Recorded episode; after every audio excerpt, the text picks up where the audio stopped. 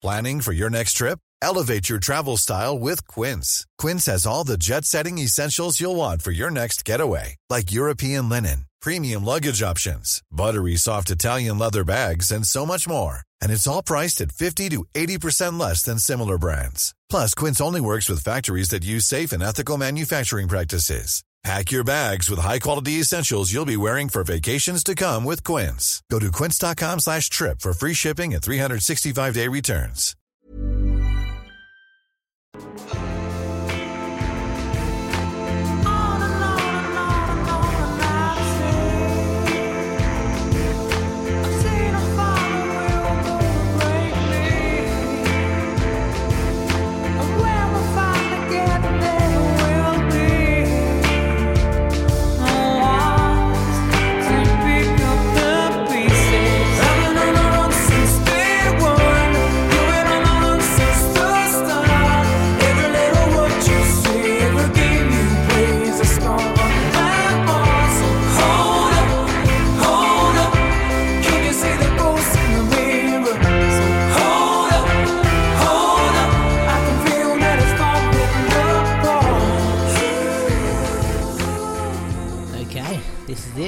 Welcome to Tell Me Your Tales podcast.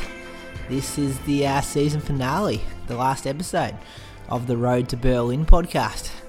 Well, it's pro- probably not the last episode. We'll probably do something post race, but this is the final conversation that we recorded on Skype in the lead up to the big event. Uh, we recorded this last Thursday night before we all flew out, so there's not a lot of weekly recap as it was only Thursday, but you know I think we still got an hour's conversation out here, so I hope you enjoy it. Talking about flying out, I had an absolute shocker. I got uh, delayed in Melbourne, which meant I missed my connecting flight in Doha to Berlin and spent ages getting here. Actually went via Kuwait. Didn't even know where Kuwait was before I flew through it and stopped there to pick up some army um, US Army guys on Saturday night. Big, big trip. Ticked off Frankfurt, but I finally got to Berlin after about 52 hours of travel. All good though, all out of my control, so I didn't waste much energy worrying or stressing about it. Okay, let's get back to the show. This is it. Um, it's blown my mind just how many people have downloaded this show each week. It was a crazy idea that I had when I was out running one day, and after having Brad and Julian both on as past guests and knowing how well they spoke and how well they presented themselves. And I knew that we were all running Berlin. I just thought it might have been a bit of an idea to, to get them on. And when I presented it to them, they were both more than happy to come on and um, have a chat about their lead ups, which isn't something a lot of people like to do. So, um, yeah, it was good that we be, um, I guess, that we were honest and we were willing to share so much of our training to the world. Um, as I said in the very first episode that we did this, we weren't really sure if anyone would like it and take any value from it. And originally, we had the plan to just do it as a fortnight show. So when Julian and Brad both signed up to it, they uh, both were agreeing to fortnightly shows. So I think we're all planning to do about six episodes. And um, with all the positive comments and with all that happens in our training week, and you know all the positive feedback that come from you guys and girls out there, it made it fun to do this show once a week. The dynamics between us, I think, is something we've got perfect. And even when we had Josh Harris on the show last week, after recording, he commented on how we bounce off each other so well and just how we probably present three really different points of views on running. But when you put those three views together, it um, it comes off quite well in a podcast. That was something we, we probably fluked a bit. I wasn't sure how we'd bounce off each other, but uh, the relationship and the way we present our thoughts is something that I think is very valuable to the show. Uh, recording this show on a Monday night with the boys has been a highlight of my week for the last 15 weeks. Uh, we've had the girls' show also, which means we recorded 17 episodes, which was over 23 hours worth of content. On that note, we've done it all for free. We've spent time away from our families, our jobs, and uh, Game of Thrones sometimes because I think we all have a genuine love for our sport of distance running and the passion and motivation and drive to get the best out of ourselves and reach our potential when it comes to a marathon. So, obviously, you know, I think we get caught up in the world and we think everything's got to be worth money and you know do stuff for a bigger reason but for us it's it's just been good to get on the microphones and just present our thoughts about running and just make it really genuine Um, so yeah, we've been stoked to be able to put this show together. To Brad and Julian, I'm super grateful that they've gave up so much of their time for this idea I had. The way they both present themselves in the show is exactly who they are in person, so there's nothing fake about anything they've said. They've been so open and um, really opened up their lives to the public all over the world and have been so honest and genuine with their responses to running and just what's going on in their life in general. Uh, I'll probably miss Julian not having a crack at me in some way or another each week and picking my training apart. It's been it's been fun the banter we've had over the last couple of weeks with Brad as well with the banter, but you know Julian's insights as the wise man that he has been around running has been very valuable. And I must admit that I didn't actually realise he had so much knowledge about running before we started this series. Uh, I'm really grateful that he's been able to give me a bit of constructive criticism with my training and made me really think about the way I approach running.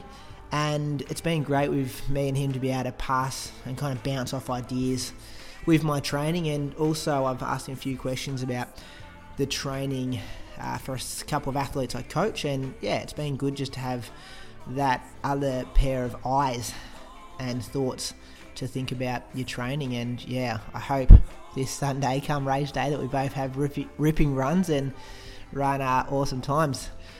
Over to Brad, I guess for Brad to be so open and honest around his injury is a great indication that the person he is. Uh, I'm not sure if I was in his shoes, I'd do the same thing and come on a podcast each week to talk about a major race I couldn't do seriously due to an injury that I got. But I think injury is something that every runner can relate to, and his insights into his injury have been very valuable. And I'm sure many people have got a lot from the stories and the insights that he shared around his injury. Uh, to Bree, Viv, and Carly, they've all come on the show at one stage or another and give us given us insights into their training, preparation, and experiences in and into the lead up to the Berlin Marathon, which was great. More importantly, though, a big thank you to all those three females for giving up their husbands and partners every Monday night to sit on Skype and talk about running. We're all very, very busy people, and I'm sure the two other boys would agree that without the support of our partners, this show just wouldn't have happened. Finally, to you guys, the listeners, for one reason or another, you've found valuable in value in this show, and I know every listener out there isn't a die-hard runner, and the fact that people sometimes don't know a lot about running and uh, download this show each week to have a bit of a check in to see how we're going is um, yeah very humbling, I guess. The numbers of downloads and where they are in the world honestly blows me away. Um, this podcasting world is pretty amazing to think that we can produce a kind of reality podcast running show each week and so many people find value in it makes me very humbled and proud to put it together each week. To all the people that have taken out two minutes of their time to leave a review on iTunes, thank you very much. That helps the show be more visible on the iTunes store and for more people to come across it. And to the people that have taken time to shoot me an email at bradytrolful at gmail.com um, and just leave positive feedback and kind of let us a bit know about how you found the show and what you get out of it. I must say a massive thanks. I copy and paste those emails and send them to the boys, and it's it's really heartfelt. It's very genuine what people write in, and that um it just makes it yeah, just I guess makes it all just worth putting together. Not that we wouldn't put it together if we didn't get those emails, but to understand that we're having an impact in other people's lives is a very um, yeah, good feeling to have, and it makes me very proud. To the people who have shared the show on social media and tried to spread the show that way, thank you very much. And for people who have written in listener questions and kind of given us something to talk about each week, thanks also to that. If you could give this one big last share on social media or leave me some feedback, that would be really appreciated. Rightio, that was a huge introduction, and it's actually the first one that I've written notes for. I'm sure you could probably tell in my voice that at stages I was kind of reading a few little uh, dot points there to kind of get me back on track. But I thought it was really important that I addressed and thanked a few people before we put this last show out there. Um, yeah, we needed to get that out of the way. Okay, for the last time, enjoy this episode before the race, the road to Berlin Marathon. Cheers, guys.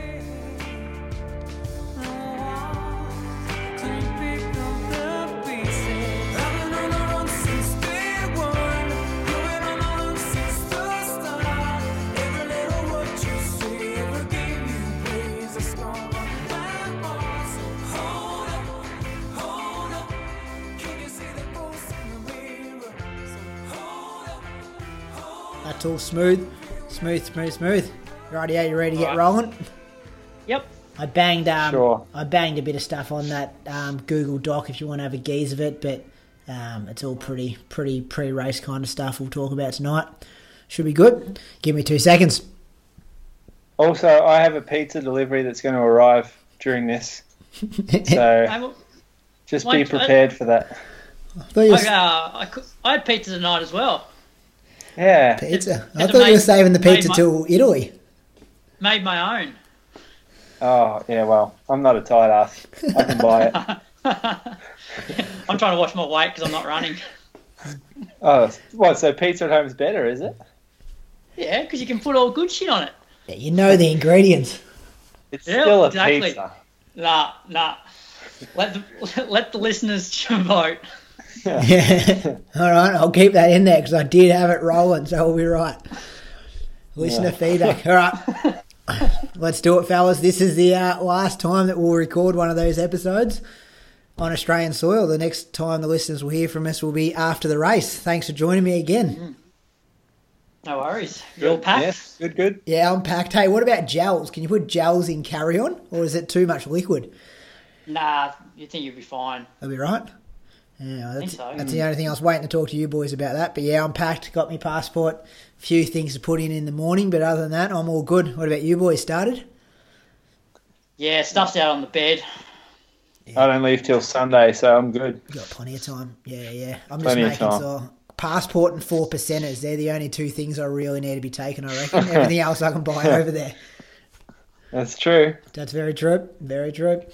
Rightio, let's get into it. Some good news today for uh, for the show. It was good to see Brad putting up a pretty decent run on Strava today. So just to let the listeners know, we're recording this on Thursday, but we'll release it the week of Berlin, just so we don't have to, you know, record on foreign Wi-Fi and um, edit a show the week before the big race. So this is Thursday and big day for Brad, knocking out a pretty decent run. And Julian got some good news about a start line. Do you want to uh, go over to you first, Brad?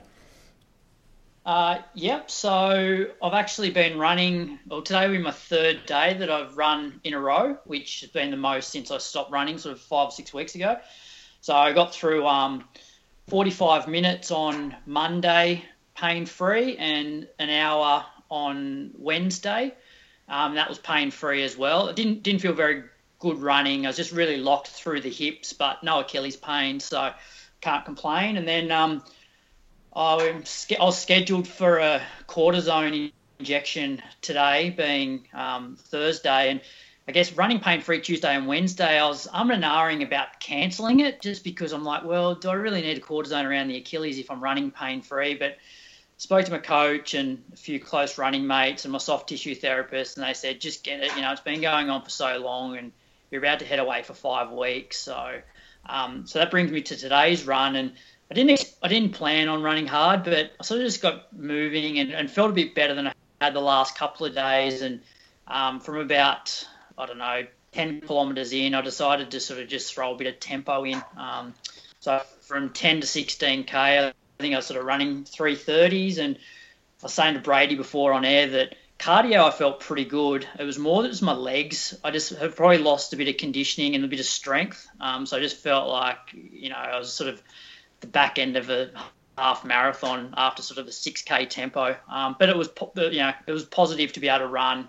Um, I think I did 16.8k in 65 minutes, so it was like 350, low 350 average. Um, but if I was coaching somebody, I'd be pretty annoyed at them because I wouldn't have suggested to do that a couple of days back after having missed five weeks with an Achilles issue.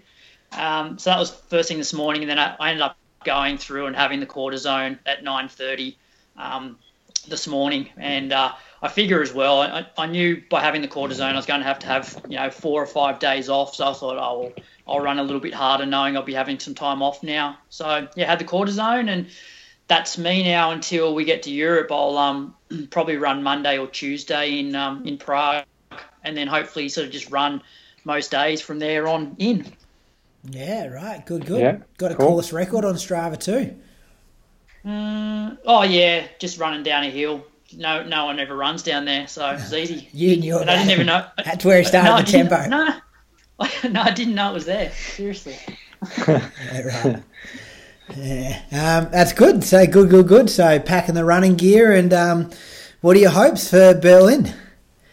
Uh, it'll still just be a run. Um, so I reckon halfway, um, maybe 25k, but not not hard. Um, that's yeah. I just think there's there's too much at stake to. I guess now my focus is Biwa. Um, so there's just no point risking anything. Um, I want to get back from Europe in six weeks' time in one piece.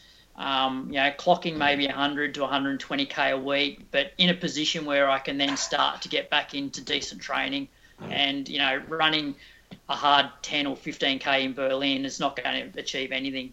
So I just got to be patient and just think long term. Um, the only thing I really want out of Berlin is that race bib, just because sounds a bit corny, but I'm definitely going to put it up up on my wall, um, just as a reminder of you know a few things actually. One that this prep didn't go well, and so next time when I feel like I'm maybe pushing the envelope, every morning I get out of bed and look on the wall and see the Berlin bib. It's just a reminder of patience, consistency, and, and not pushing it. So that's that's what I want out of Berlin.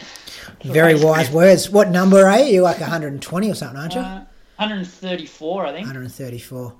Yeah, yeah, yeah. that's good. So you'd be still um, towing on the line, the sub elite line with the with uh you know the good Kenyans and Africans and all that stuff, and then yeah, go for a Sunday yeah. stroll. Well, that'll be a good experience in itself, yeah. assuming I'm still in the sub elite group. Like to be sort of standing sort of behind those guys would be pretty cool. Um, the only issue I'm having at the moment is you know how we have to return the chips at the end. Oh yeah. It's like I'm not going to get to the end, and then I've got to sort of try and make my way back to the finish to return my chip. Yeah. So, well, have you decided? Are you going to pull out somewhere near your hotel? Is that how that's going to work? Um, um, yeah. So I had a look, what, and I think the 21k mark and the 37k mark are pretty close. So I thought I could run to 21 and then just duck across the road to 37k and watch the elite guys come through there. Um, that would be pretty cool. And then maybe just go back to the 21k and watch Viv, and then I don't know, maybe make either make my way down to the finish line so I can hand off the hand off the timing chip or head back to the hotel. I did yeah. that last year. I um went back to the hotel because I stayed at the same hotel that you're staying at this year, and then I walked down. It's only like five blocks to try and see Carly at the 35k mark, but didn't get her mm. just because it was I just must have missed her by five minutes or something. But um, yeah, it's definitely doable. Just it's only a couple blocks down. Yeah, and I'll have to see what Viv's parents are doing as well. They'll be over there on the day, so I'll try and meet up with them at some point. Mm, good thinking. Mm. Bit of logistics to work out there and stuff. Yeah, I reckon yeah, you can. Um, that chip though, you should be able to just put in an envelope and or something. Like I reckon that happen all the time. People forget to hand them in. Yeah, or I'll just give it to Viv. She, I might run a couple of kilometres with her and just give it to her to put in the thing when she finishes. You wouldn't um we'll possibly pull out at like 20k or something and then get yourself to like 40k and jump back in with Viv, would you? With the bib still on and uh, finish it off? I, yeah, I don't know. We'll just see how see how the day pans out. But get I know now that I won't will not I will not be running 42 kilometres on that Sunday. Yeah, you might might officially, but not not literally. no. Well, yeah, could be something in there. I reckon. Are they all you connected get, these races? You could get a medal. No, I don't. I don't want a medal. Just jump in at forty k and just like finish it off. Yeah, yeah, nah. yeah, we'll see. We'll work on you. Um, that's good. That's good. It's all positive. You're going in the right direction, and um, yeah, be good. Good to go yeah. for a couple of runs in Prague, run around some castles and stuff. Yeah, well, I think I only have one day to run there really because um, we're not there for very long. But I'm uh, looking forward to doing a bit of running in Berlin. Mm, mm, Berlin, and then all through Spain. Yeah, good thinking. Good, good, good. Positive. Mm. Not that you weren't positive the whole way, but you really are sounding positive tonight, which is good. Yeah, I'm sure. I'm sure race day will be sort of tough in a way, but if I'm if my if I feel like my body's in one piece and I can at least get out for a run on that day, then um, it'll put me in a good frame of mind. And as you boys know, it's more, yeah, you get disappointed if you can't do races, but it's more just getting out every day, just for your mental health. You know, just those endorphins that you get for going for a run. Like I'm, I'm such a happier person when I do it. Um, so I'll be happy on I'll be happy race day if I've if I've run 21k. Well, it's so much a part of our life. I was just driving home the other day and just thinking, like, you know, there wouldn't be many days I could count in the last five years where I haven't gone for a run after work. Like, you know, I'm probably talking 20 or 30 days that you haven't ran after work. So when you when you stop doing that, different things happen to your brain and your body and your mood and yeah, it's a it's a complete um, shock to the system in a way. Mm. Yeah, yeah, definitely. Rightio, Julian, over to your week, I guess, a bit of a week report and do you want to kick us off with the the good news you got on the email this morning? Oh yeah, well, yesterday I um, I got a message from Ali, who was told she wasn't going to get a, an elite start um, a few weeks back when she messaged, uh, but then she told me the other day she was going to um, try again and send them another email. And um, she, from what I like, from the experiences that, that we've all had with with this process, I thought, oh yeah, you yeah, no chance. Asking nicely isn't going to work, and um, it worked. So she got upgraded to a, a sub elite start. So she gets access to like the um, the starting facilities, like the special area, the toilets, special drinks, um, all the good shit. And so she said that to me, and she goes, "Oh, just send them an email, just see what they say, be nice."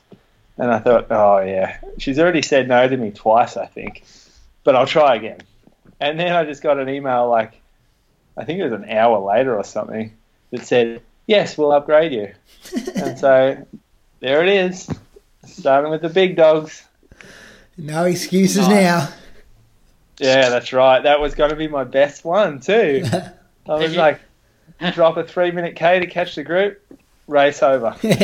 has your has your number changed from forty thousand six hundred and fifty two? Not so far. Oh well, I haven't checked for a while, but Ali's seem to have changed, so I, I guess they'll get around to it. Hers was like um, forty five or something, though, wasn't it? Like hers was super low. Fifty four, yeah, something like that. So she um she might be she could be right elite. down. Yeah, she she might. I don't know. Yeah, it's weird that like she skipped the sub elite bit. It almost seems like that. Hmm. What's she hoping so, to run? Uh, she run.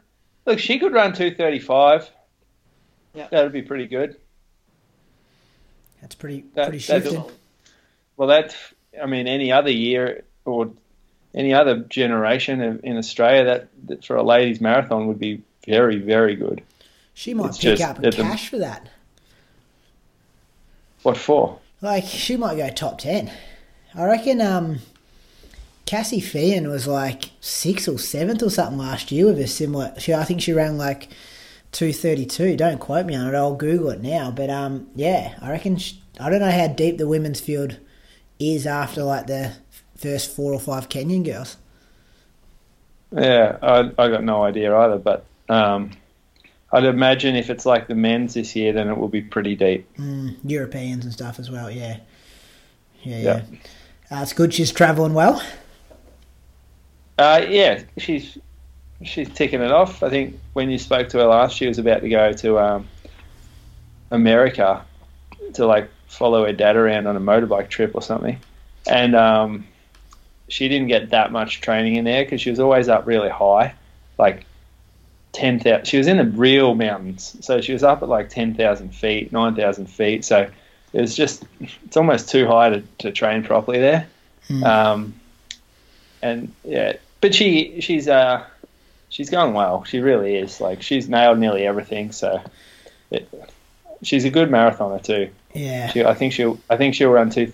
I think she'll run about two thirty five. She I think she'll be happy with with less than that, but I think she could run that time Cass- Cassie Feehan was eighth last year in two thirty seven. She runs two thirty five. Oh. She'll come seventh.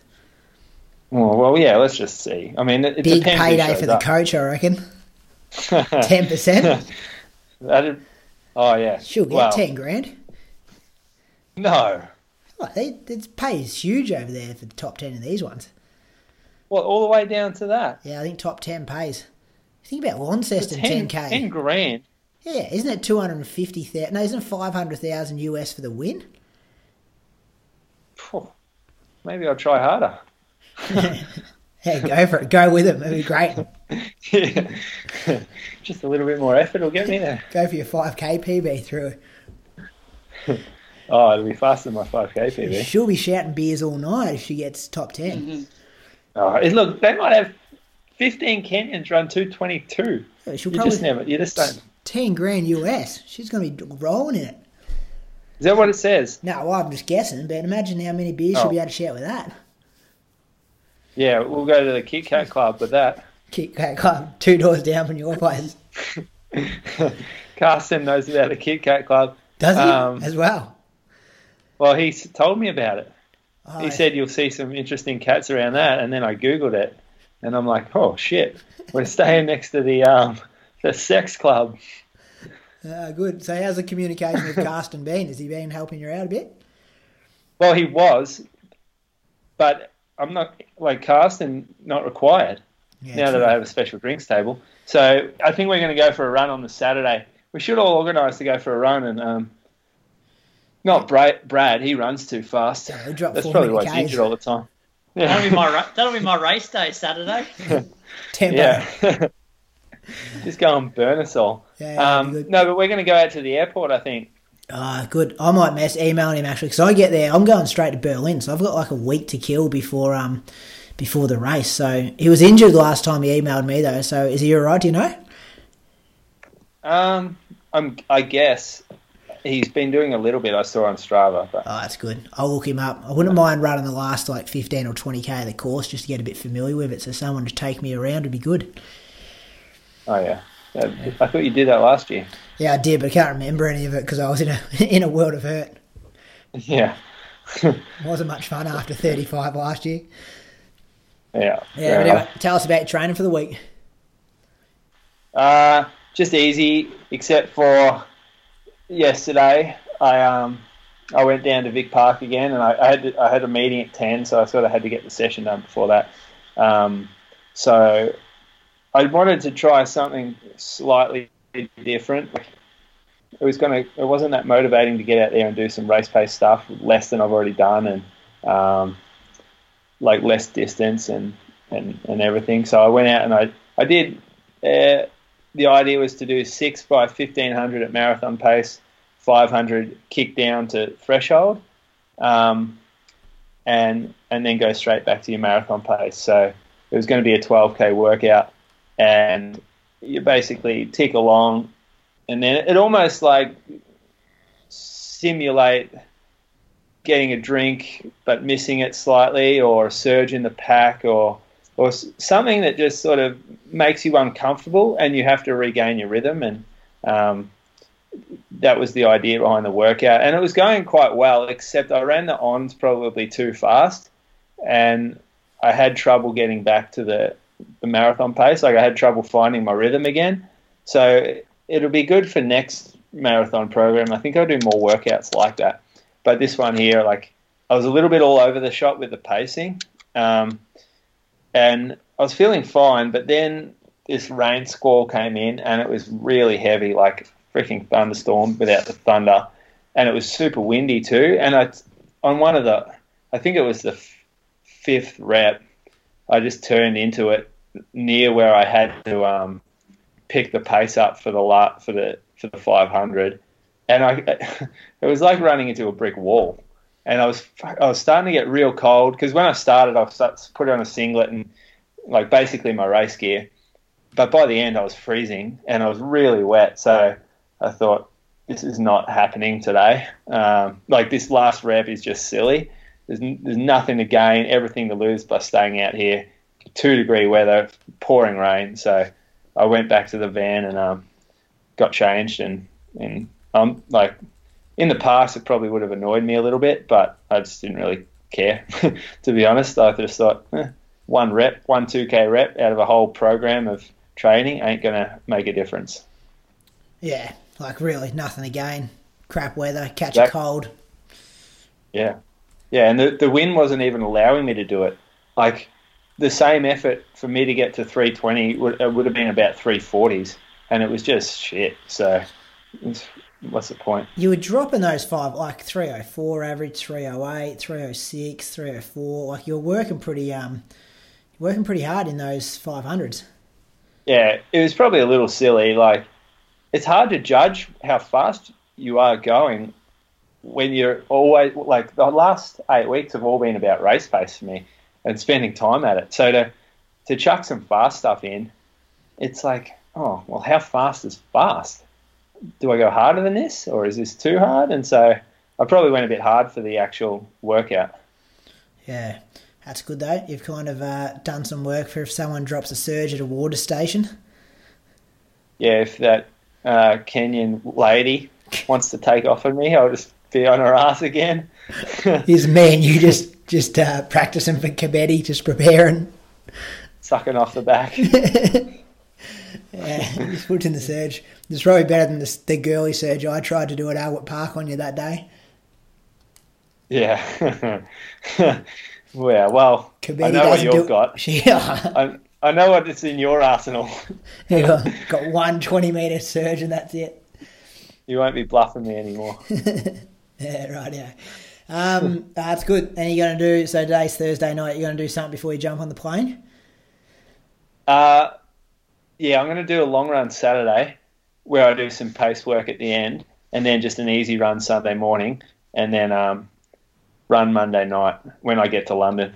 Yeah, yeah. How long yeah. are you going to go?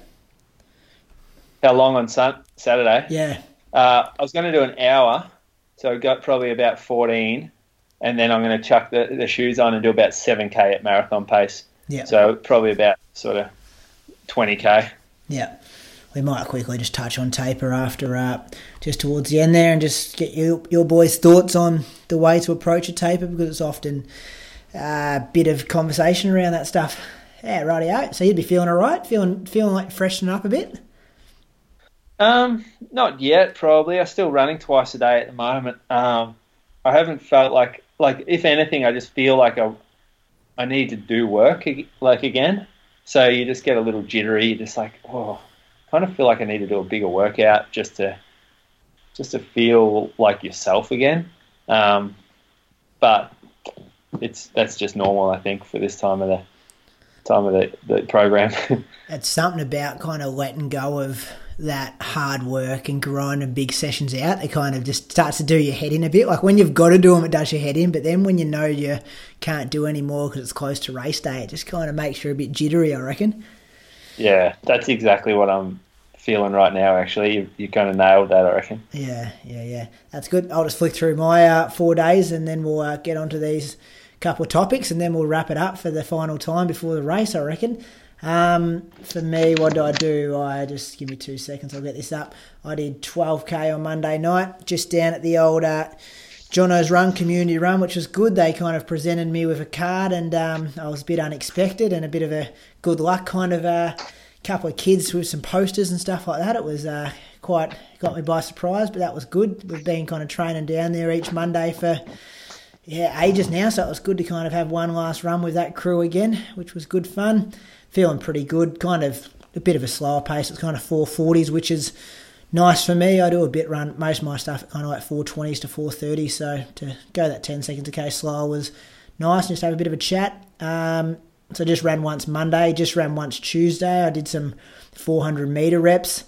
It was uh, six by 400, so the plan was to run them in in between 68 and 70, and just have 200 meter slow jog recovery rather than the float. So not really a um, kind of an endurance based kind of workout, but just more of a ticking the legs over and just getting it done.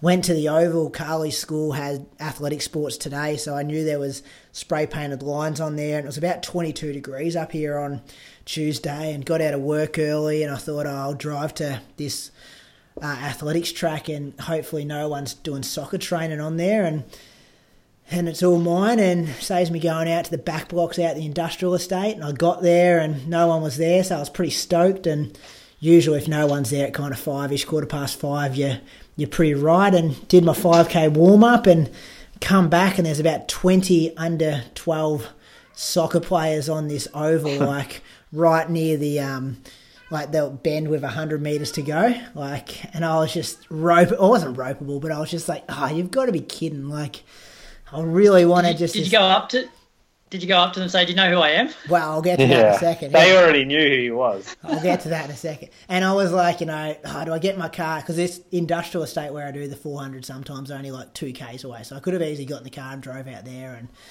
and then um, a guy I used to work with who works at the same school as Carly, he um, was spray painting the light, or spray painting the hurdle marks or something on the track, and I saw him wave to me from the other side of the oval. So I thought instead of jumping in my car and just bailing and snobbing him, I'll run over there and have a chat to him. And he was actually talking to the soccer coach. And I said to him, I said, you know, where were you guys 20 minutes ago? I thought I had this oval to myself. And the whole reason they were on that oval and not the actual soccer oval, which is 200 metres away, was because they had to play a final on that oval on the weekend and they wanted to get the kids used to. Um, using that oval because it's a bit bigger and I was just like wow do you think I can just sneak like six 400 you're not really in there way too much. So I said, Do you reckon I can just sneak through and squeeze out a couple of uh, 400s? And yeah, he was like, Yep, no worries. I'll just, the kids can just pretend you're an extra defender when you're going through the uh, 100 metre mark there. And did the first one in lane eight. You guys ever done 400 metre reps in lane eight? Nah, never. Oh, yeah, I'm just looking at my Strava picture now because you can see the lane eight rep is um on the very outside of the oval. But um, it's kind of weird. You nearly start at the 1500 metre start line, and then it takes forever to get around that last bend.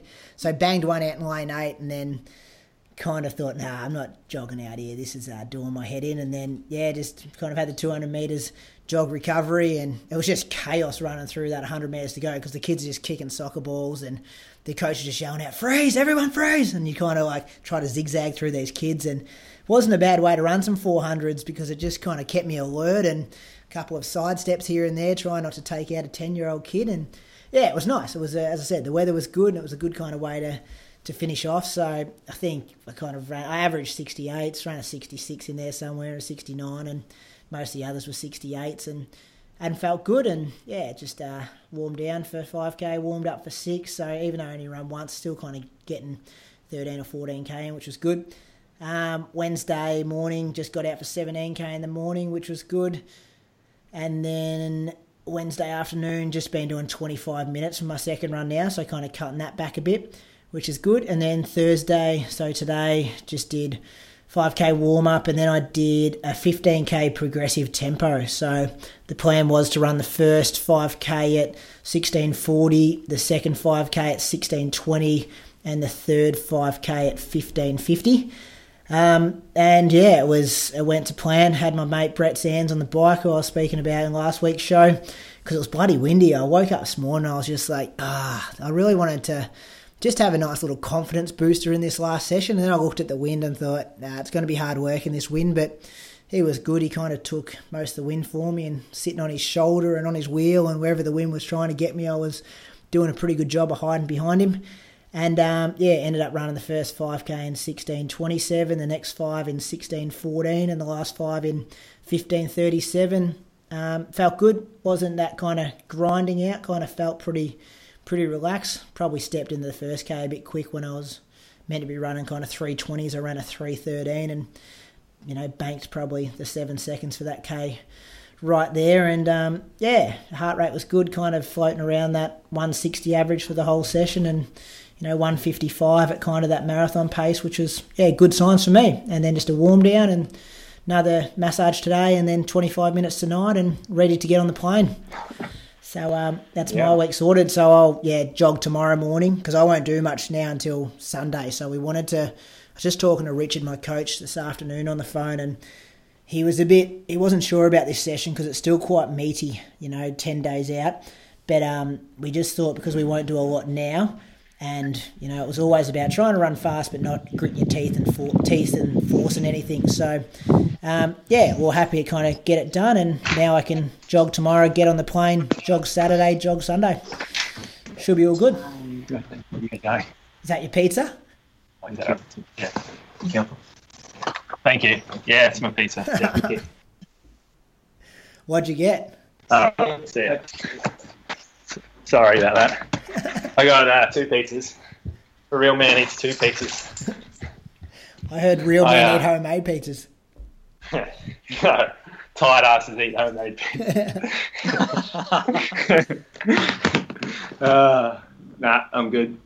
That's good. Sorry. No, you're, I was just wrapping up my, my week, what I'm doing for the rest of the week now, just jogging through to Monday, and I think I've yeah maybe got a short session Monday or Tuesday when I'm over there, which would be good. So yeah, So no long run. uh, yeah, I'm going to do 90 minutes Sunday.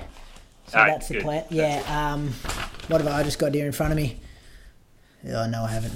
Yeah, 90 minutes Sunday, 12k Monday, um, bit of a tick over Tuesday and Thursday. Um, so yeah, that should be good. So that's when I'll hopefully run that, you know, 90 minutes. Hopefully I can run the last, uh, you know, 15 or 20k of the course would be ideal. Yeah, Just that'd be good. jog around on a footpath. So that's all right. So we're all locked and ro- loaded and ready to go. Got a few questions here. You ready for them? Yep. Do you boys have any pre-race routines? Over to you first, Brad. This is from Brad. Uh, no, Michael Lowe. Uh, not, no, not really. Um, oh, actually, since Melbourne Marathon, I've gone through this thing that I buy a new pair of socks every time I'm going to run run a marathon. Oh, Brand yeah? new. What socks do you like? Well, it's more I just go to the, whatever sort of shops are close to that area, and I don't really have a particular type. I just look for something that I think I'll feel comfortable in. So um, that's quite a new thing that I do. Um, yeah, no, nothing really. Like I guess just standard stuff like everyone does. Make sure you get all your stuff together the night before. Um, I guess carb loading. Um, I'm probably well, I won't for this race, but um, normally I'm sort of you know 10 grams of carbs per day for the last you know couple of days. Um, yes, and yeah, nothing really. I wouldn't say for race. Yeah, for race day. What do you Uh, mean? couple- What do you mean? Ten grams a day? 10 grams. t- Sorry, 10 grams of carbs per kilo of body weight per day. Oh, yeah, right. Yeah. So I um mate of mine was a dietitian at the AIS, and he um yeah came up with a bit of a plan for me, which I followed for Canberra, um, and would have followed for this, but um yeah. So, yeah, I don't really have I don't really have too much at all. So you'll just like, what happens if you can't find a good sports store and you got to like just run in some explorers or something? Well, I have no. Well, I have other socks over there, so if I didn't find any, I'd just wear old ones. But for the last two marathons, I've been I've managed to find, like just go to shops, so and find find a pair of socks, or, you know, or I could buy the socks before I go. But the you know some new socks for race day, which I think Mona said don't wear new socks for a marathon, but Yeah, risky. yeah. Uh, I'm actually going to wear exactly the same pair of socks that I wore for Berlin last year on Sock Chat. Oh wow. It's been approved by Andy Allison. I sent him through a photo of my kit today with, with a few different colours, and yep, we're right. What's what brand are they? Steigen, blister free. Good. I'm picking. I'm packing. local. Yeah, I'm packing three pairs of Steigen. All three of the photos, actually, the two photos I sent through to him were both Steigen. But um, I was going to try and rep some fluoro orange ones. You know the ones that you were repping with the um, those vapor Yeah. flies. Yeah, but it just doesn't work with the with the uh, grey. Well, it depends what singlet you wear. The oh yeah, okay. Because that was a good colour for those shoes. Yeah, yeah, you had it. Yeah, perfect.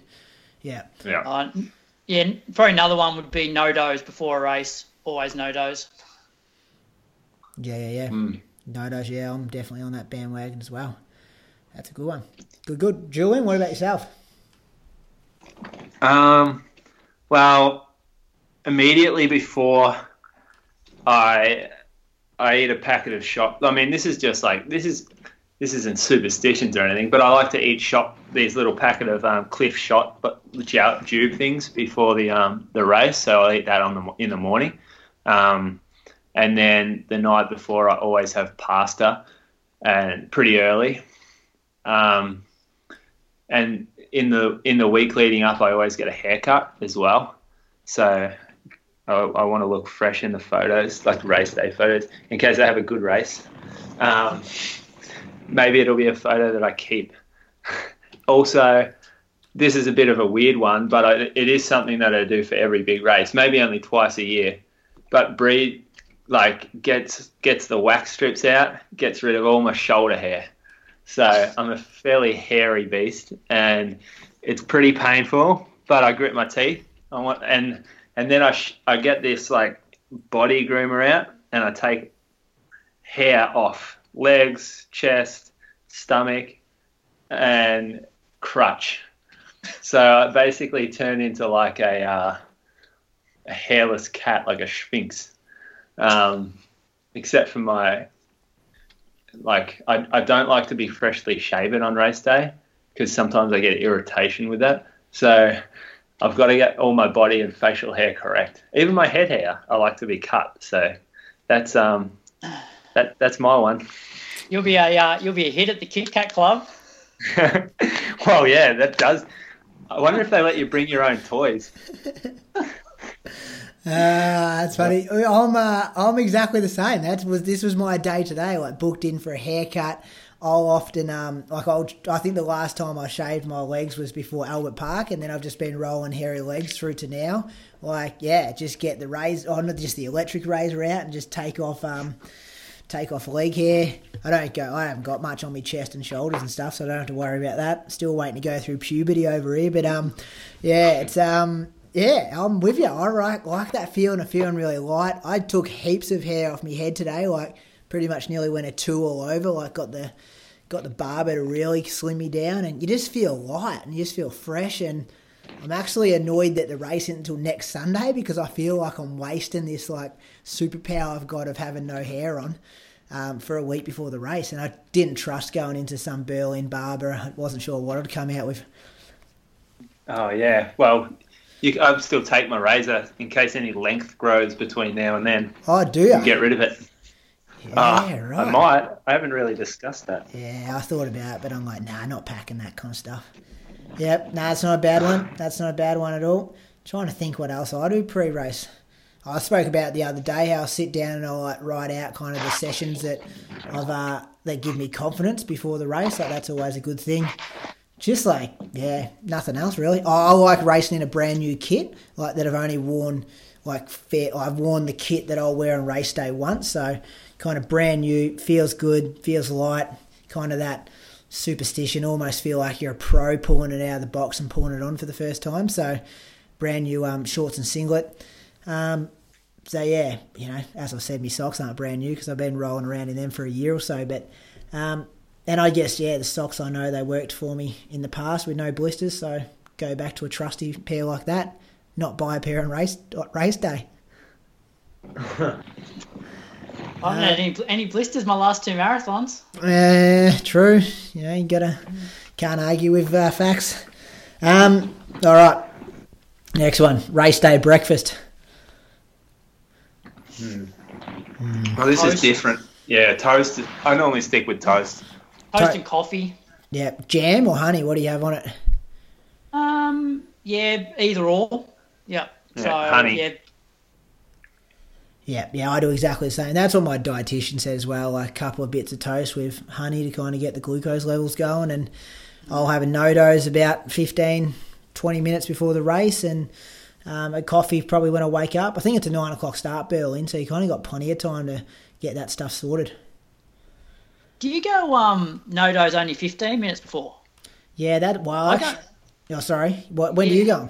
Uh, well, I normally have like two tablets. I might have one an hour before before I start warming up because then I find it, makes me just go to the toilet so I can you know clear everything out, and then I'll have another one maybe twenty minutes before. Yeah, I'll have a black coffee like an hour before. So when I've been doing most of these sessions on Saturday, or even today, like so, I was probably black coffee at seven forty-five, eight o'clock, and then warming up at eight thirty an hour later. Um, and then I'll usually jog the kind of twenty minutes to kind of loosen up the bowels a bit and just see if anything anything's going on down there. And then um, then I'll pop the NoDoz kind of when I'm putting my racing flats on and doing my drills and strides and stuff. So you know it might kick in ten minutes into it. Mm. I don't know. I don't know, like scientific, if that's that's any good. But it's been working for me the last ten weeks, so I won't be changing it come race day. Good idea. Um, this one is pretty similar. This is from, I think, I hope I'm pronouncing it right, right Soren, who's uh, a runner over in Denmark. We are really stretching this all over the world here. Hi, Brady. Thanks for the absolute amazing podcast. If the next session is open to questions, I've got one here. What do you guys eat and drink the day before the marathon? Mm. And he also asked about the race, but we've kind of the race day, but we've already um, said that. And how much of the stuff? Day before, boys. Who's up? Uh, yeah, um, I guess I touched on it before. So, um, 10, 10 grams of carbs per kilo. So, you know, generally I'm close to 60 kilos. So, I work on sort of 600 grams of carbs and try and break it up over um, sort of breakfast, morning snack, lunch, afternoon snack, dinner, and maybe something before I go to bed. Um, so, I try and keep things as normal as possible. Um, so, you know, I'll still have uh, my Weet-Bix that I have in the mornings. Um, but it's more like I might have a jam sandwich, you know, mid morning with some soft drink or some lollies. So I find the key there is, you know, because 600 grams of carbs is quite a bit if you're eating things like pasta, rice, and bread. So I try and supplement it with some um, lollies, juice, Gatorade, that sort of thing, where it's really easy to get, you know, a lot of carbs in. Um, lunch, yeah, I'll, I'll, definitely have. I normally have pasta for one meal and have rice for dinner, or like all the other way around. Um, yeah, so that's that's pretty much me. Um, and the key, I think, is to get the carbs in without feeling too bloated. Yeah, I agree with you. Uh, yeah, Julian. Yeah, uh, yeah, getting the carbs in as simply and as sort of safely as possible. So I I have like a well, I don't know what it will be like in Berlin, but I'm going to have a bunch of oats. Oh, I normally have a bunch of like oats and um, maybe add in some toast to that, orange juice. Then during the day, I'll have maybe a sandwich for lunch, but I'll drink about two sports drinks over the day. So there's another kind of 70 or 80 grams of carbohydrate um, in those, maybe even more. Uh, and maybe a soft drink here and there. So it's uh, basically just I know that stuff doesn't affect me in my guts or anything. I'm not going to go out and eat some crazy stuff. And uh, pasta, pasta the night before, and I normally have it. I try to have it pretty early, um, so maybe an early dinner about six six six thirty. So uh, I can might have some um, something easy after that, like chocolate or lollies, whatever. Yeah, right. I'm pretty similar. Like most of this stuff is stuff that I eat every day of the week. Like I don't tend to change, you know, the oats and toast and pastas and stuff like that you're talking about. It's um, yeah, it's pretty similar stuff that's in my diet regularly. So I'll be the same, kind of pastas, uh, toast, oats. Yeah, nothing, nothing special. Kind of as Jess said, kind of a bit of Gatorade and stuff like that throughout there. Will you have a beer the night before, Julian? Um, I don't think so actually. Like I have in the past, but uh, the problem, like, is that it does occasionally give me gut issues, depending on the beer. So craft beers can sometimes mess with mess with my guts more, um, and so yeah, I'll, I'll, probably play it safe and not have one. It's it, there's some that I don't really care too much about. I have a beer, but yeah, not this one. I'm gonna I'm gonna stay safe. Yeah, yeah, good thinking, good thinking. I, I, think, I think the most important thing is to like eat things that you normally eat and feel comfortable and know that you can get down.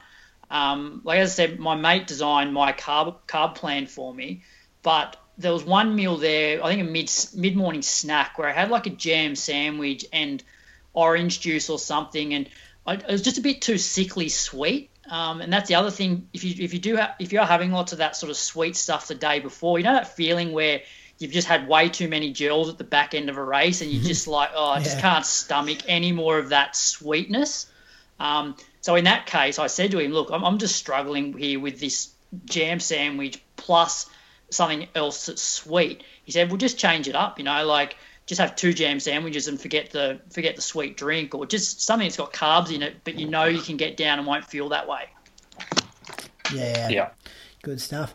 Um, next one comes in from Chris. One thing I'd like to know is what does everyone's warm up before the race look like? When do you start it? How far do you go? What sort of effort? Do you do any strides?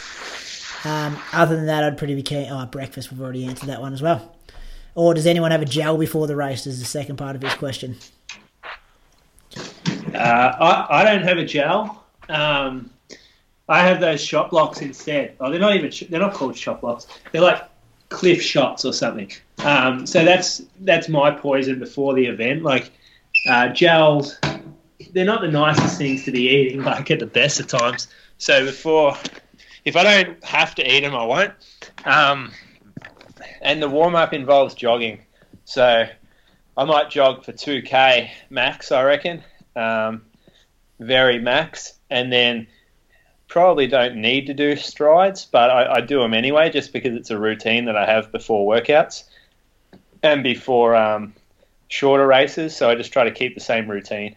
And that does involve strides, but just a shorter jog. Yep, Brad, before a marathon warm up. Uh, yeah, I wouldn't say I've ever really got the, the marathon warm up correct. Um, I, I, don't think it's as important as it is for, say, a track race.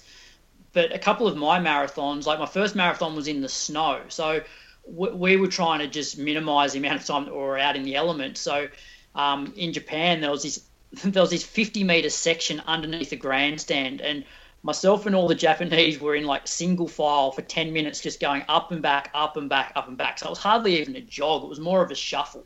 Um, and then I guess before Canberra Marathon, it was raining before the start. So, and I only had my race shoes on, so I didn't want to get out there and get wet too much. So I only did sort of 10 minutes. So, um, yeah, I've never really focused too much on the warm up, but anywhere between 10 and 15, um, which is a lot less than what I'd probably do for a track race. Yeah. And very and very and very slow as well. It doesn't need to be very quick. Did you ever put a gel down before the race? Uh, I have in previous marathons, but I haven't for the last two.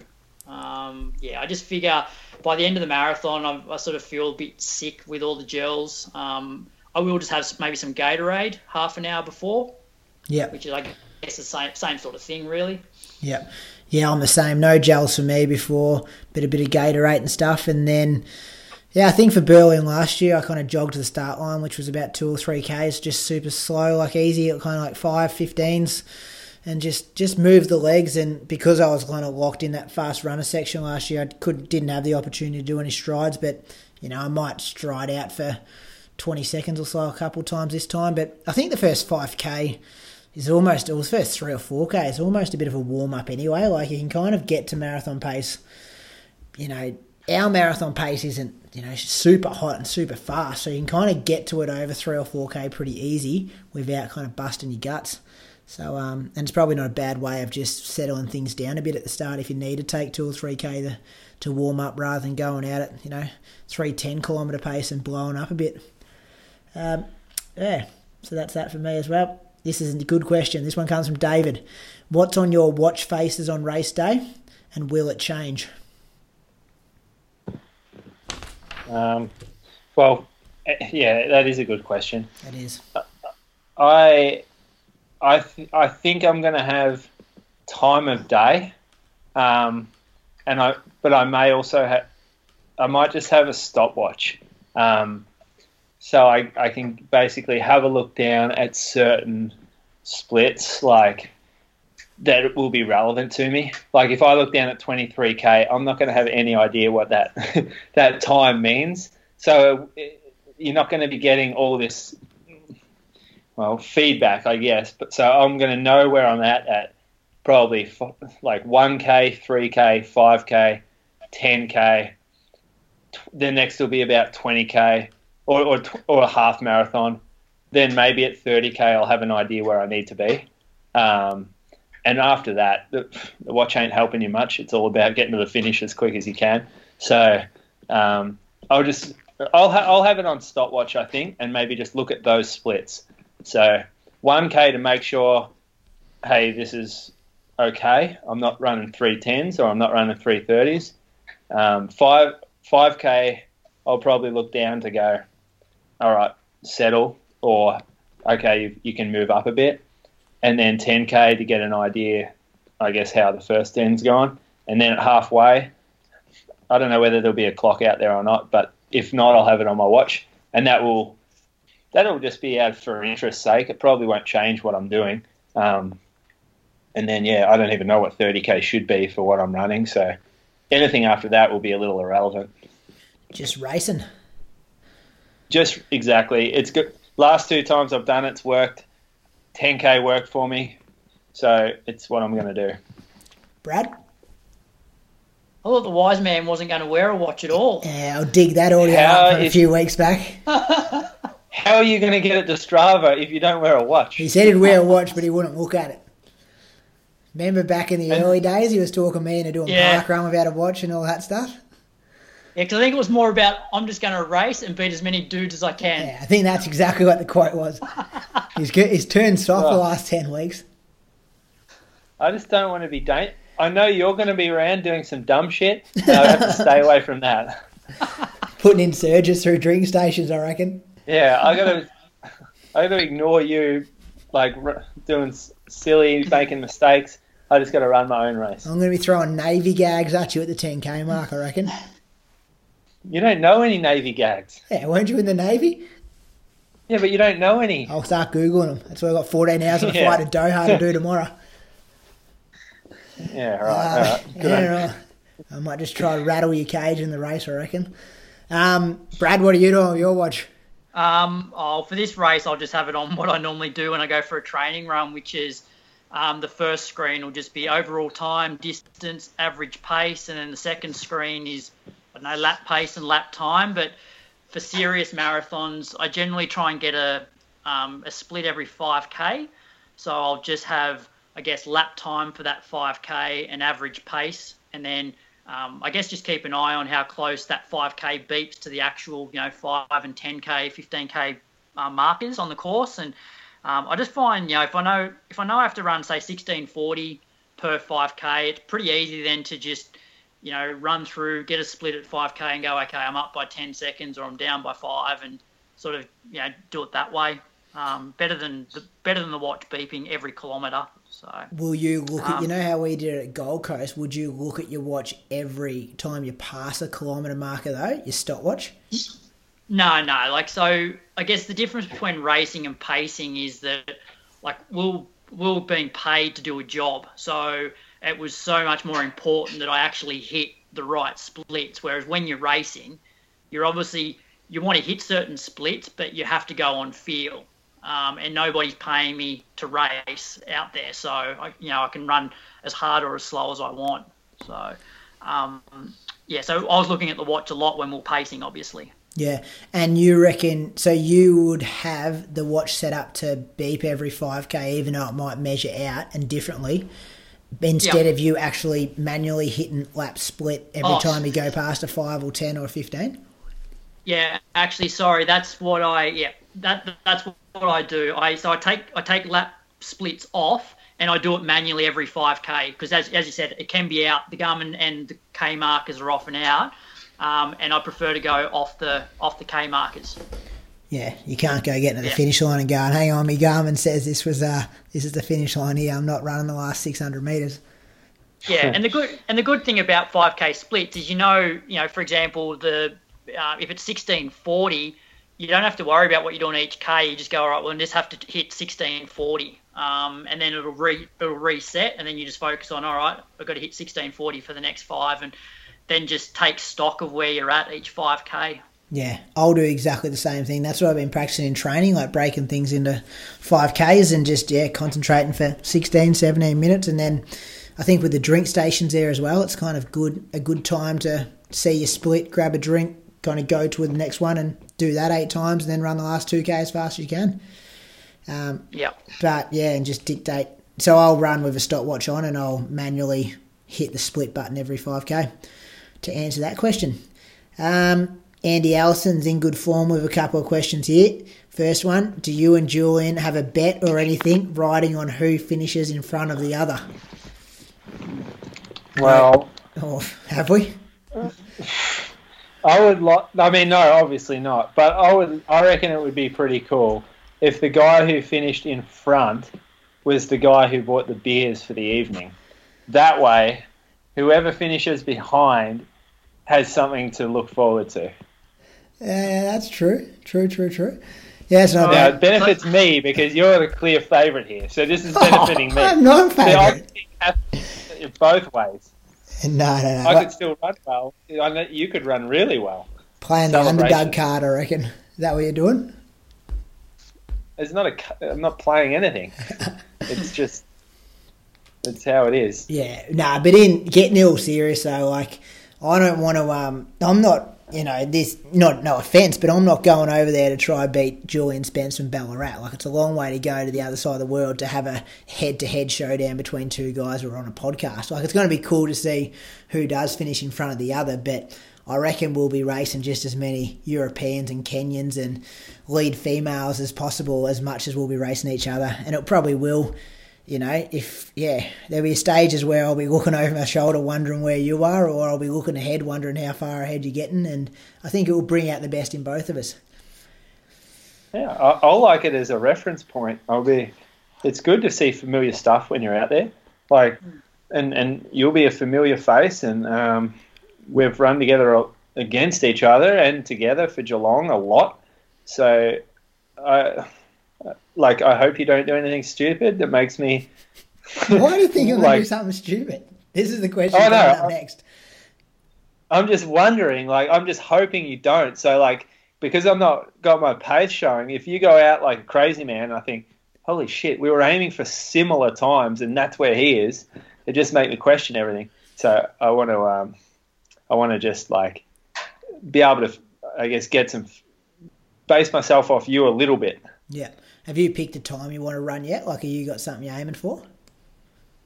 I've got, I've got certain levels of happiness for different times. I reckon that's how I'm looking at it. Yeah, I So- like an A goal, B goal, C goal kind of thing. Yeah, pretty much. Like if I have a good day, I think I can run this. If I have a shit day, then I hope it doesn't become this. Yeah, yeah. Yeah. No, hundred percent. I agree with you, and I think it'd be good, as you said, like having two familiar faces, and even with Josh last year, it was good, kind of in those early stages, talking to each other and just almost using each other as a bit of a sounding board to, you know, how you feel, and this pace is good. We don't need to go any faster. Like, let's just settle down. Look, I remember saying those kind of things to each other last year through kind of 15, 20 k. Um, Yeah. so I think that will come in handy, and and I think you know get aggressive together against a lot of people would be good in the second half to be able to yeah pull in a few blokes and chuck in a few surges and drop it. If it would be good if we're in a massive pack and we just drop the pack at 38k and go and have a race ourselves. That'd be a perfect situation. Good for the listeners. Good for the podcast. Yeah. Hey, um, Julian, when when you say you have different levels of happiness, yeah. what is what is your time range from being like as elated as you possibly could be to being slightly disappointed? Like, what's the time gaps between those two feelings? Asking the Oh, tough about four- questions, Croker. Four minutes? I reckon about four minutes. Okay, yeah. What's what's the numbers at either side of the four minutes? So I'm I'm going to pick somewhere around maybe 218 high, 219 low to 223. Yeah, it's, I mean, it's around that. 218, I just thought 218 to 222.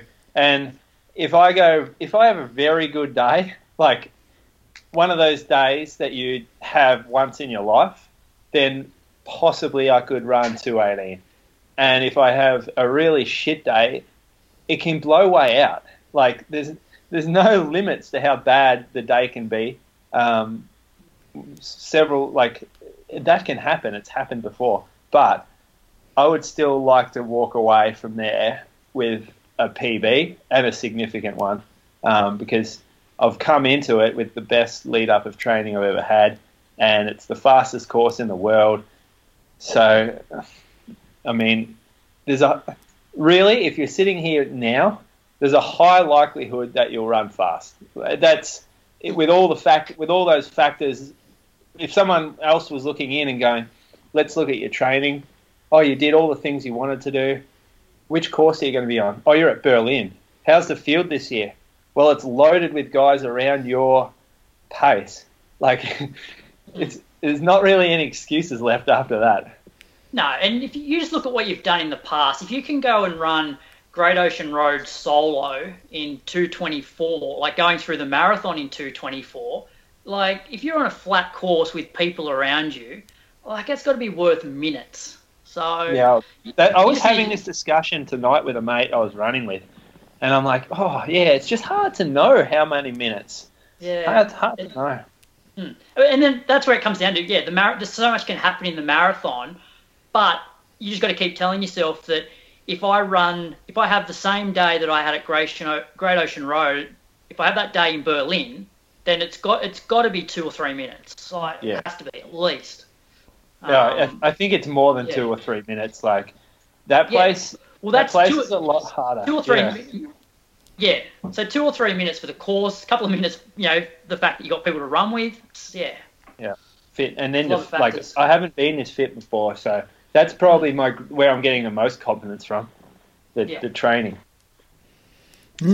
Good responses. And how and, and and given the same question, Brady, Yeah. Um, yeah, I don't know. Like I'm, I'm banking on. I think my. Oh, sorry, I do know. Like I'd be. I don't know what's the fastest I can run. Like I'm. I'm not capping myself at saying, you know, my very best is going to be 219 or 218 or anything like that because, like, this is still unknown territory. Like, this is the first marathon I've ran with drinks.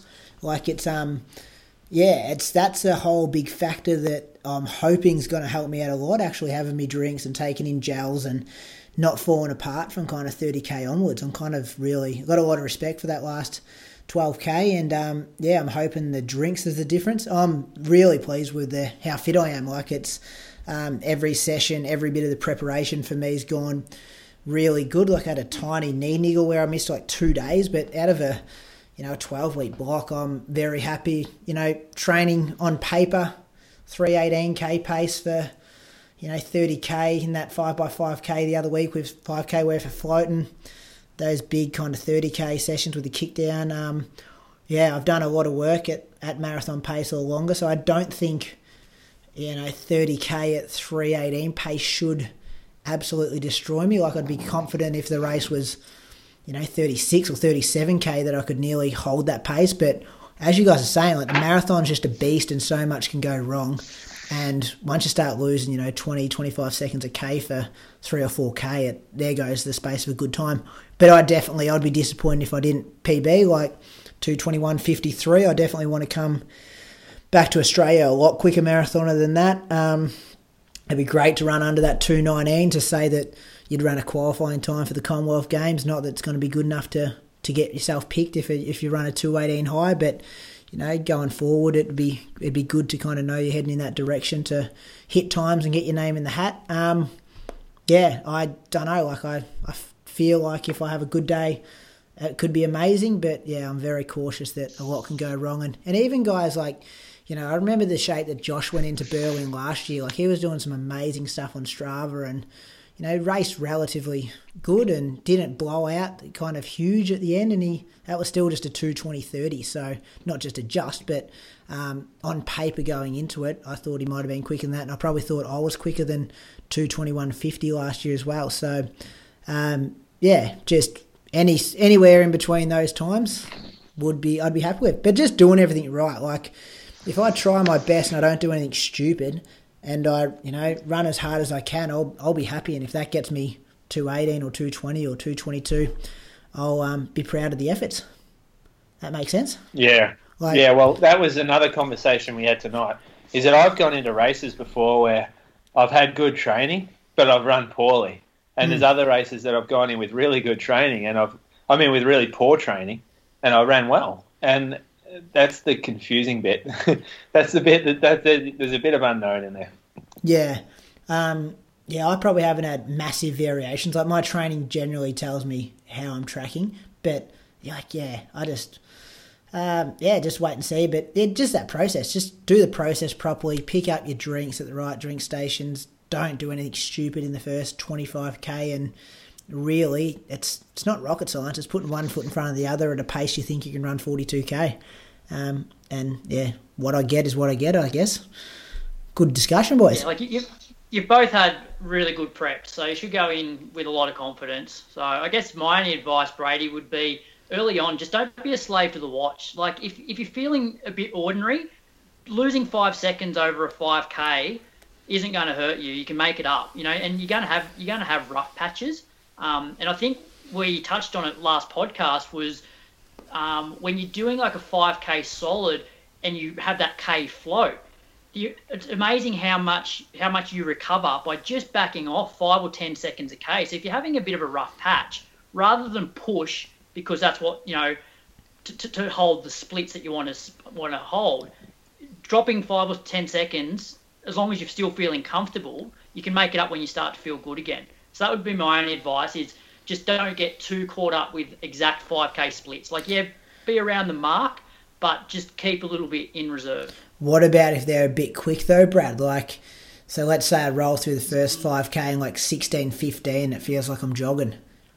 Well, if it, like if, if it feels super easy, then don't slow down. Um, but it's more the other way. It's more if you're starting to struggle a little bit and you realise that you're one or two seconds down, where if you just hold the pace that you're going at because you're feeling okay, that's probably better than trying to just make up that two seconds. It can just, you know what it's like, just push yeah, it over the edge in the marathon. Yeah, yeah, yeah. yeah. yeah.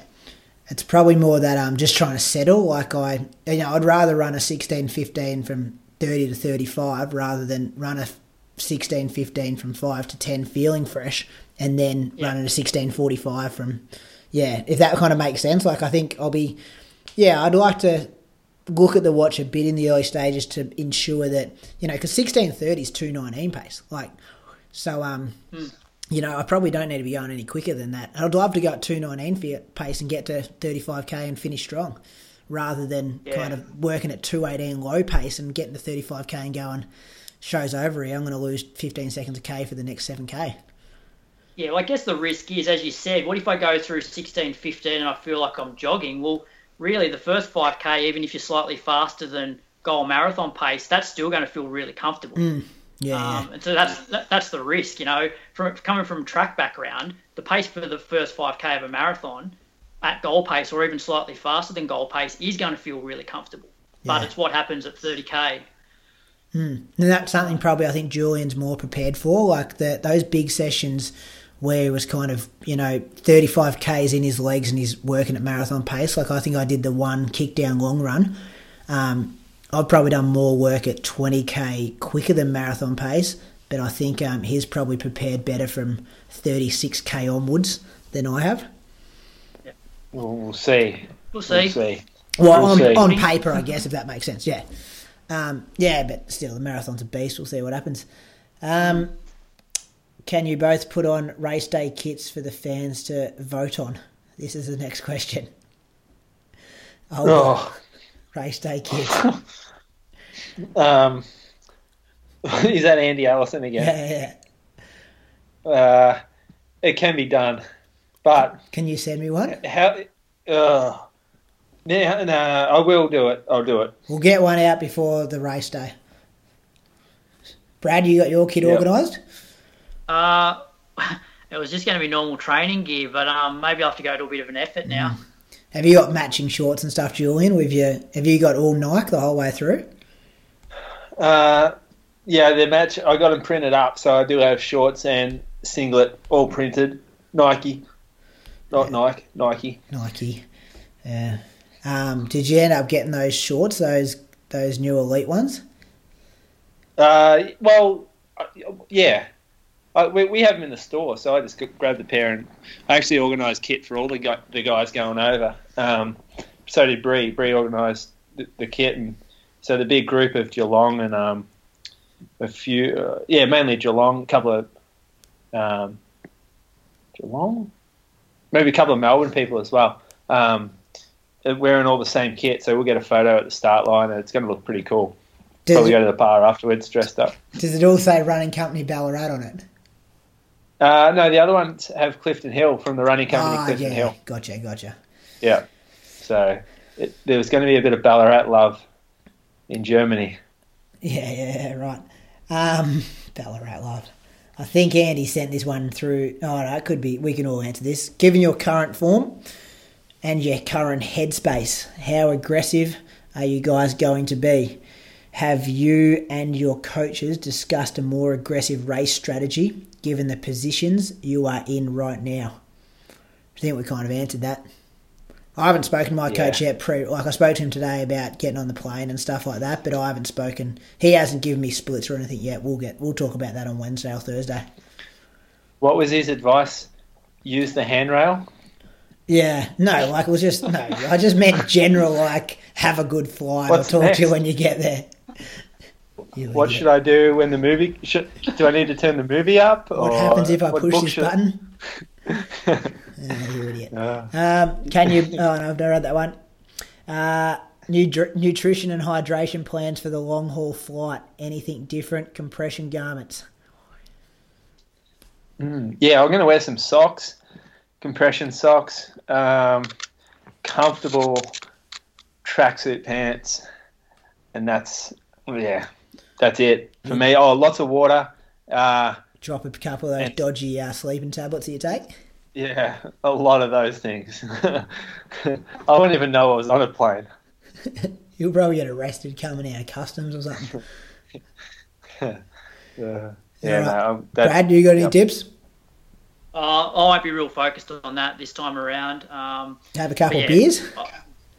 no, I won't do that. I will be having a sleeping tablet just to just get the flight over and done with. Um, yeah, tracksuit pants for me. Probably would have wore tights if I was racing. Um, and we're, we got a few stops on the way. Like we're Canberra to Perth, Perth to Du- Dubai, um, and Viv's got Qantas Club, so we can go into the lounges there and have a shower along the way, which will probably help, hopefully help us sort of freshen up a little bit on the on the trip. Qantas Club, eh? Just high rolling. Yeah. Hmm. Yep. All right, fellas. What does she What does she do for work? Uh, she works in like the marketing area of the um, Of Building Qantas. Industry Skills Council. Ah, So, it's not really it's not really work related that much. But yeah, okay. Cool, cool. Boys, I reckon that's it. This will be the final final time before we uh, we go out there and have a race at the marathon. Thanks for giving up all this time. It's quite a quite a couple of hours that you've uh, sacrificed over the journey. Did you get that nice message I sent to you today? One of the listeners wrote it. Yeah, Yeah, yeah. very good good. feedback coming from the listeners, which is uh, it's good. So. On behalf of myself, because this was my crazy idea a couple of weeks ago, Mm-hmm. thank you very much for agreeing to come on. I actually read that original email that I sent to you the other day. It must have popped up in my sent items or something, and it sounded way more professional than what we've ended up doing. But um, maybe I bluffed you guys to sign up then. But thanks for being on the journey the last couple of weeks, and I'm looking forward to actually seeing you guys in person. I'm looking forward to getting bagged Yeah. out by Julian when he's actually standing in front of me. That should be good. Um, but yeah, it'd be good. You guys have never met face to face, which is also interesting. True. no, he's just Right. run past me with 100 to go in a 5k race. That's about it. That's as close as we've got. Dog just sat on you the whole What? way. One zip about to become two zip, hopefully. Yeah, yeah. Well, there's no hopefully. so, um, yeah, but th- thank, thanks for putting it on, Brady. I uh, and also thanks for just letting me sort of tag along for the last six weeks. I've been like a bit of a passenger, but um, yeah, like it's been a pretty rough patch. But meeting up with you guys every week for a chat has been a, a form of therapy for me. So. Um, I guess as much as sometimes it's hard to sort of sit and talk running when I haven't been running, um, I think it's done me more more good than harm. So thanks, guys. Yeah, I agree, mate. Thanks Yeah. for yeah, sharing. Everyone goes through injury, so I think pretty brave of you to document it firsthand, week in, week out. And I think there's many people that can relate to this. And yeah, well, I'll probably end up listening back in five or six years' time and um, get a few giggles out of it. I'm sure.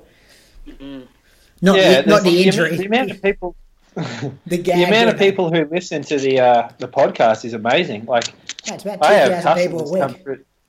Yeah, and it seems like they're all in Ballarat, like or or Norway or Denmark or something. But the um the amount in Ballarat are pretty high because everyone sort of comes in, has conversations about the podcast, and um, we chat about how um, like their thoughts on everything, whether it's um, Brad like getting injured, they're like, oh shit, here's what he I reckon he should be doing, and all this sort of stuff. So it's re- everyone gets into it. It's really good, Yeah, it has been and. I've, I've it's been it's been a learning experience too. Like I reckon it's going to help um, help me with my own training and and my own coaching, just to sort of see what you guys do it and how you do it. And I've appreciated like bouncing ideas off you, even if it's not on the podcast through the message um, group that we have.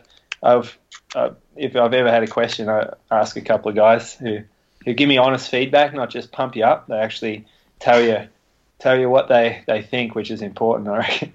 yeah. Yeah, I agree. I think that's sound, having people to soundboard stuff off, and um, yeah, it, and even you know justifying sessions and actually thinking yourself, why am I doing this stuff? Because I've got to explain it to Julian and Brad on, on Monday night. So it just gives it gives everything a purpose, which has been good. And I think it's something that people don't do. A lot of people just go out the door and run and don't really know what they're doing. So I think the listeners uh, can get a lot of value out of listening to this show, and obviously that's why they're downloading it each week.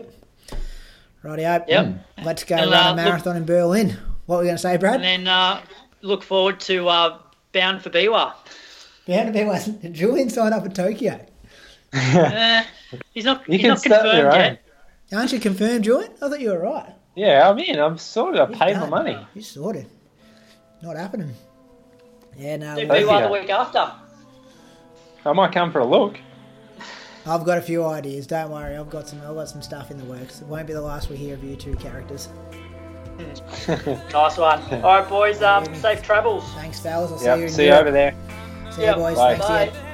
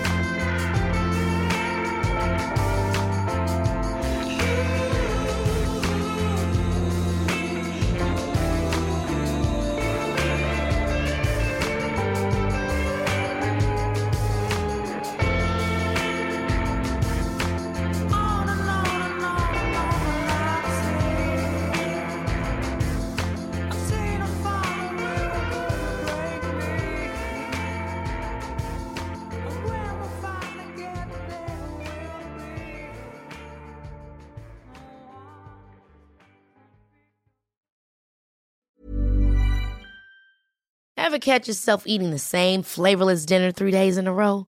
Dreaming of something better? Well, HelloFresh is your guilt-free dream come true, baby. It's me, Keke Palmer.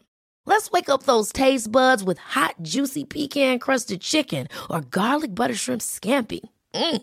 Hello Fresh. Stop dreaming of all the delicious possibilities and dig in at HelloFresh.com. Let's get this dinner party started.